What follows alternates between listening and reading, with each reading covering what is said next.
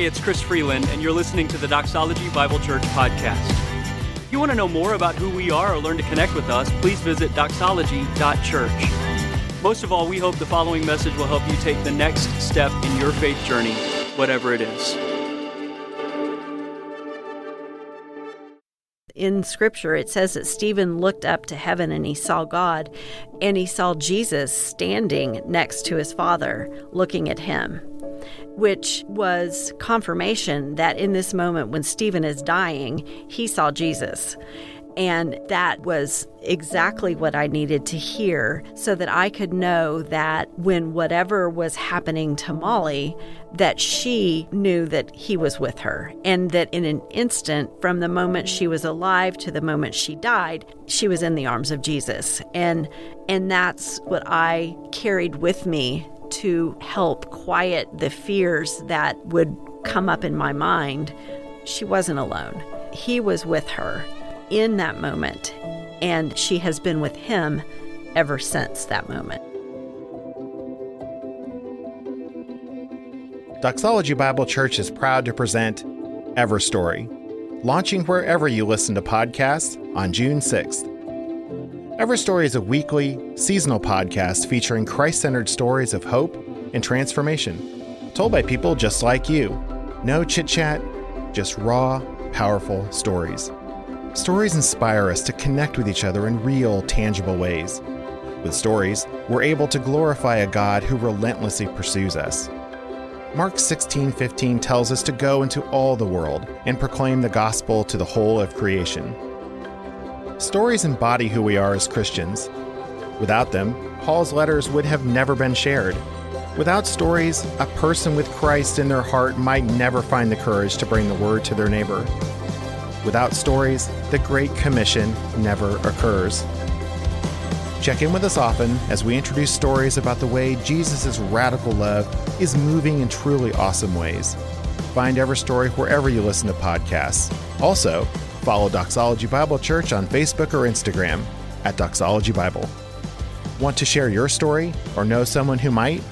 Send us an email to stories at doxology dot church. Because everyone has a story.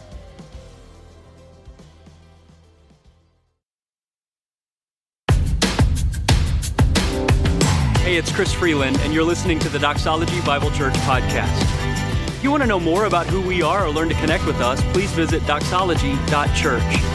Most of all, we hope the following message will help you take the next step in your faith journey, whatever it is. What is it about these people that would possess them on a perfectly good Sunday morning after they have already done their hair to show up and get sopping wet in front of more than a thousand people?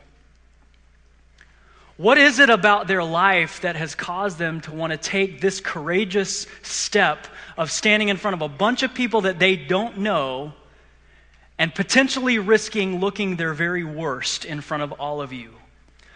Well, the answer is they want to tell a story. And they want to show you a picture of their story. And if this morning you're here and you don't have a forever relationship with Jesus Christ, or you're hearing the sound of my voice on the video that they've given you, or uh, the D V D that, that they've shown you, and you don't have a forever relationship with Jesus Christ, the picture that they want to paint is for you, in hopes that the story that they're sharing would someday be a part of your story as well. They're painting two pictures Uh, as they decide to go down in the water and come back up. The first one is a picture of identity. What they realized at some point in their life is that they needed an identity shift.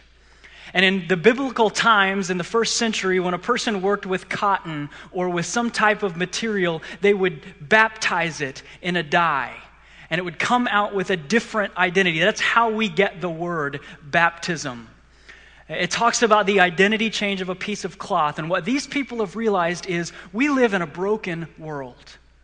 We live in a broken world with broken people and broken systems and broken things. And the worst part of it is we're a part of it.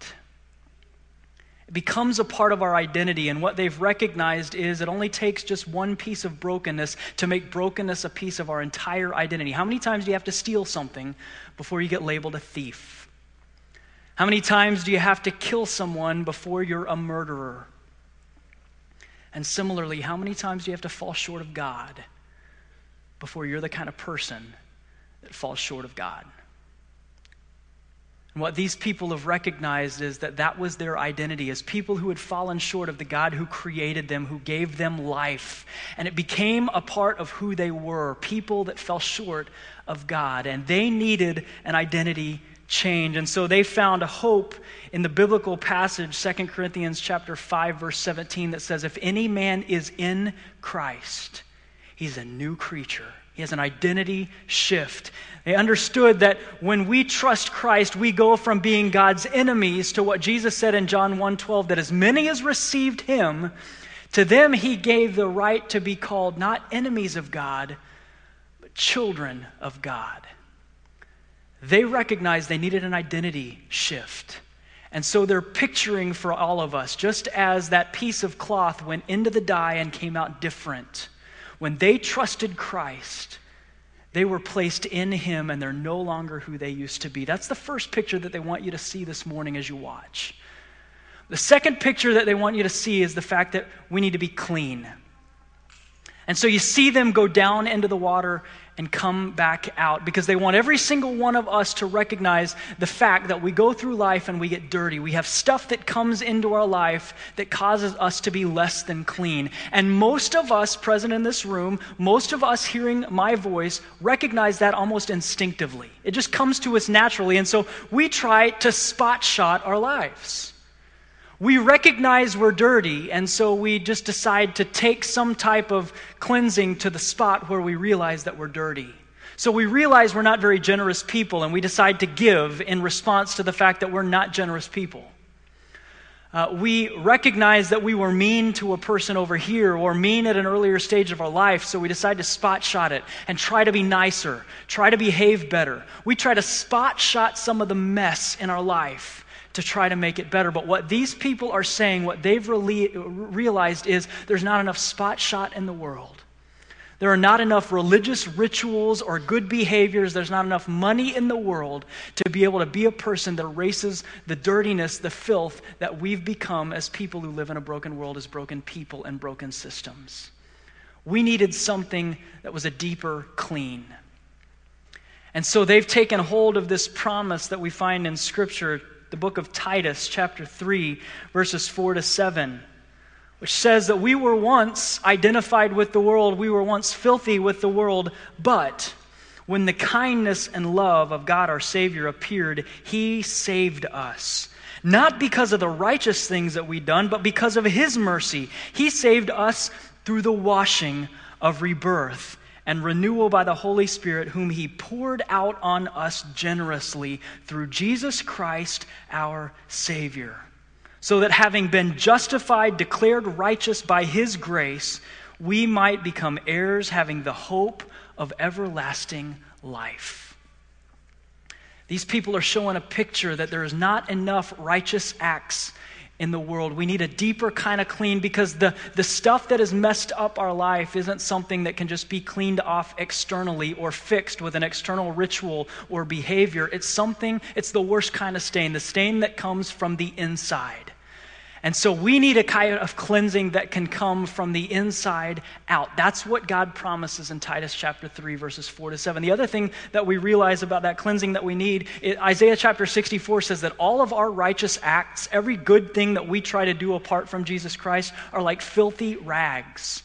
And isn't that like our life? We just try to clean up the messes that we've made, but the picture that God paints in his word is that we try to clean up the mess with our righteous acts, but it's like trying to clean up a mess with a dirty rag. We just smear the mess further around in our life. And this morning, if that's your story, if you're a person as a part of a broken system and a broken world, as a broken person, and you look at your life and realize you're messy, the hope that the Bible provides is not in better behavior. It's not in showing up to church more. It's not in going through a ritual. That's just a picture of what God's done. Your only hope is found in a Savior. And so what we want to invite you this morning, which each of these person who has been gone public with their faith this morning would ask you, is this question: where is your identity found? not just in the eyes of your neighbor or your family. Where's your identity found? In the eyes of the God who created you. Are you identified with the broken world that's gone astray from him? Or have you been adopted as a child of God? Are you identified as a messy person who's trying to clean up messiness with more messiness? Or is you, are you a person that's accepted the cleansing that comes from Jesus Christ when he paid for all of your messiness by dying on a cross and gives you the ultimate in hope, everlasting life with him and a relationship with him as a gift by faith? If you have never trusted in Jesus Christ as your Savior, what we want to invite you this morning is to do exactly that. Before you leave this place, to see the picture that's been painted for you, to understand who Jesus is and what he's done for you. And if you're walking through life without a Savior, walking through life without hope, you're walking through life with a mess on your hands, and we want to invite you this morning to respond to a Savior who wants to give you everlasting life. You can do that right where you sit, right in your seat, in the privacy of your own heart, to tell God, God, I realize I'm not identified as the type of person that I need to be. And I've got all of this mess in my life I've tried to clean up in a different way, and this morning I'm accepting the gift of a new identity and of a washing that can come from the inside out only through faith in Jesus Christ. And I'm trusting him this morning right here where I sit. If you have never trusted Jesus Christ, we want to beg you as a church and as people who are going public with our faith to not let another moment pass by without hope. Thanks for listening to the Doxology Bible Church podcast. If you enjoyed this podcast, we'd love for you to subscribe, rate, and give a review on iTunes. If you're ever in the Fort Worth area, we'd love to worship with you in person at one of our services. For more information on service times and location, visit doxology dot church.